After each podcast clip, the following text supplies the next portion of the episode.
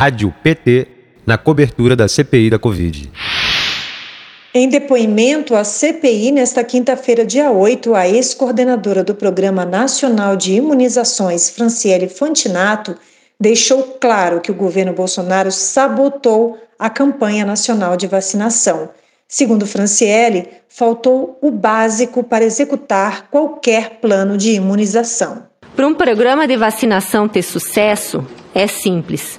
É necessário ter vacinas, é necessário ter campanha publicitária efetiva. E, infelizmente, eu não tive nenhum dos dois. Ela destacou a importância de uma comunicação única no governo federal, o que não aconteceu, e afirmou que a politização da vacina feita pelo presidente da República atrapalhou o plano de imunização, gerou dúvidas na população e motivou o seu pedido de demissão. Eu, enquanto coordenadora do programa de vacinação, eu preciso de apoio, de apoio que seja favorável à fala em relação à vacinação. Então, quando o líder da nação não fala favorável, a minha opinião pessoal é que isso pode trazer prejuízo. O senador Rogério Carvalho, do PT de Sergipe, lembrou que o governo Bolsonaro só apresentou o plano de vacinação em dezembro do ano passado, por causa de uma decisão do Supremo Tribunal Federal. Rogério destacou que o próprio governo esvaziou o plano de imunização, já que não comprou vacina. Nós tivemos fase 3 aqui no Brasil de várias vacinas.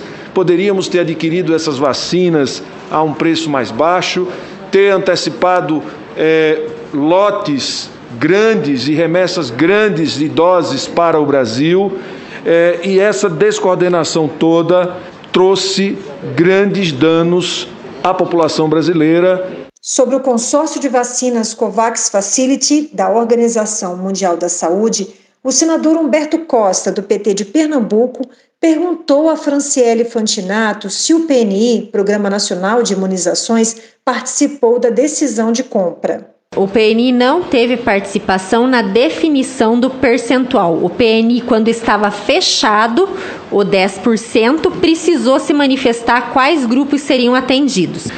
Senhor relator, isso é muito grave. Nós confirmamos aqui uma questão que há muito nós temos trabalhado e a demonstração de que a decisão da aquisição de vacinas do COVAX se deveu não a critérios técnicos, mas a critérios econômicos, políticos. Segundo Franciele, o PNI defendeu uma cota de 140 milhões a 242 milhões de doses no COVAX Facility, mas o governo optou pela cota mínima de 10%, equivalente a 42 milhões de doses. A ex-coordenadora disse aos senadores que a decisão de compra estava nas mãos do então secretário executivo, Coronel Elcio Franco, que deve voltar a depor na CPI. Na avaliação da maioria dos senadores e senadoras da comissão, o depoimento de Franciele Fantinato mostra claramente como a postura de Bolsonaro prejudicou a campanha nacional de vacinação que poderia ter evitado centenas de milhares de mortes por Covid no Brasil. Uma das mais graves decisões, sem dúvida, foi a de não ter garantido vacina.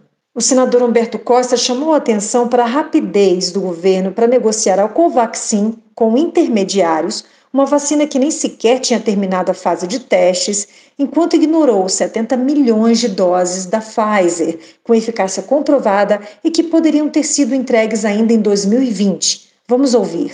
Aqui se dizia que só se compraria vacina com aprovação do órgão de, de, de regulação, que não se pagaria antecipadamente, e, no entanto, nós estamos aí mergulhados num verdadeiro escândalo. E esse escândalo precisa ser aprofundado em termos da segundos. sua investigação, porque não é justo que 528 mil pessoas tenham perdido a sua vida e no meio disso existam oportunistas, ladrões do dinheiro público que tentaram se beneficiar com a aquisição desse bem tão relevante para o nosso país. Por causa da má gestão de Bolsonaro, apenas 13% da população está completamente imunizada com as duas doses de vacina até o momento. Durante a sessão da CPI, o presidente da comissão, senador Omar Aziz, anunciou o envio de um ofício ao presidente Jair Bolsonaro pedindo que ele se manifeste a respeito das denúncias feitas pelo deputado federal Luiz Miranda, do Democratas do Distrito Federal. Em depoimento à CPI, Miranda disse que avisou pessoalmente o presidente da República sobre possível esquema de corrupção envolvendo a compra da vacina Covaxin e o líder do governo na Câmara também, deputado Ricardo Barros, do PP do Paraná. A revelação foi feita à CPI faz duas semanas. Hoje, eu, o vice-presidente e o relator estão mandando uma pequena carta para o senhor, para o senhor dizer se o deputado Luiz Miranda está falando a verdade ou está mentindo. Que há 13 dias ele não respondeu. O senhor não responde, passa 50 minutos querendo desqualificar a CPI. Mas é só uma resposta, presidente. Diga, diga à nação brasileira que o deputado Luiz Miranda está mentindo, que o seu líder na Câmara é um homem honesto. Presidente, não é o senhor que vai parar a CPI. A CPI vai se aprofundar. Ainda durante o depoimento de Franciele Fantinato, nesta quinta-feira, senadores criticaram a nota de repúdio divulgada pelos comandantes das Forças Armadas e pelo ministro da Defesa. No dia anterior, o presidente da CPI disse que as Forças Armadas deveriam estar envergonhadas por tantos militares envolvidos em denúncias de corrupção em nenhum momento o senador se referiu às instituições. Ao contrário, fez a defesa sobre a importância das Forças Armadas para a democracia.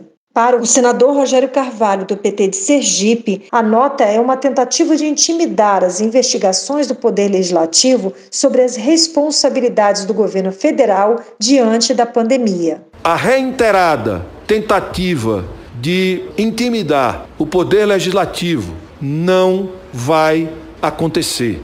O Exército Brasileiro, ele não existe para assumir lado político, e sim para defender a sociedade e o Estado democrático de direito. Essa CPI tem um papel fundamental que é explicar aos brasileiros e ao Brasil porque nós chegamos a 528.611 vidas. Se isso não é um problema para uma instituição republicana como o Exército, para esta instituição chamada Senado da República, é um problema. Para a sociedade brasileira, é um problema. Nesta sexta-feira, dia 9, quem vai depor na CPI é o servidor do Ministério da Saúde, William Amorim Santana. Ele trabalha no Departamento de Importação do Ministério, subordinado a Luiz Ricardo Miranda, que denunciou possíveis irregularidades no contrato da Covaxin.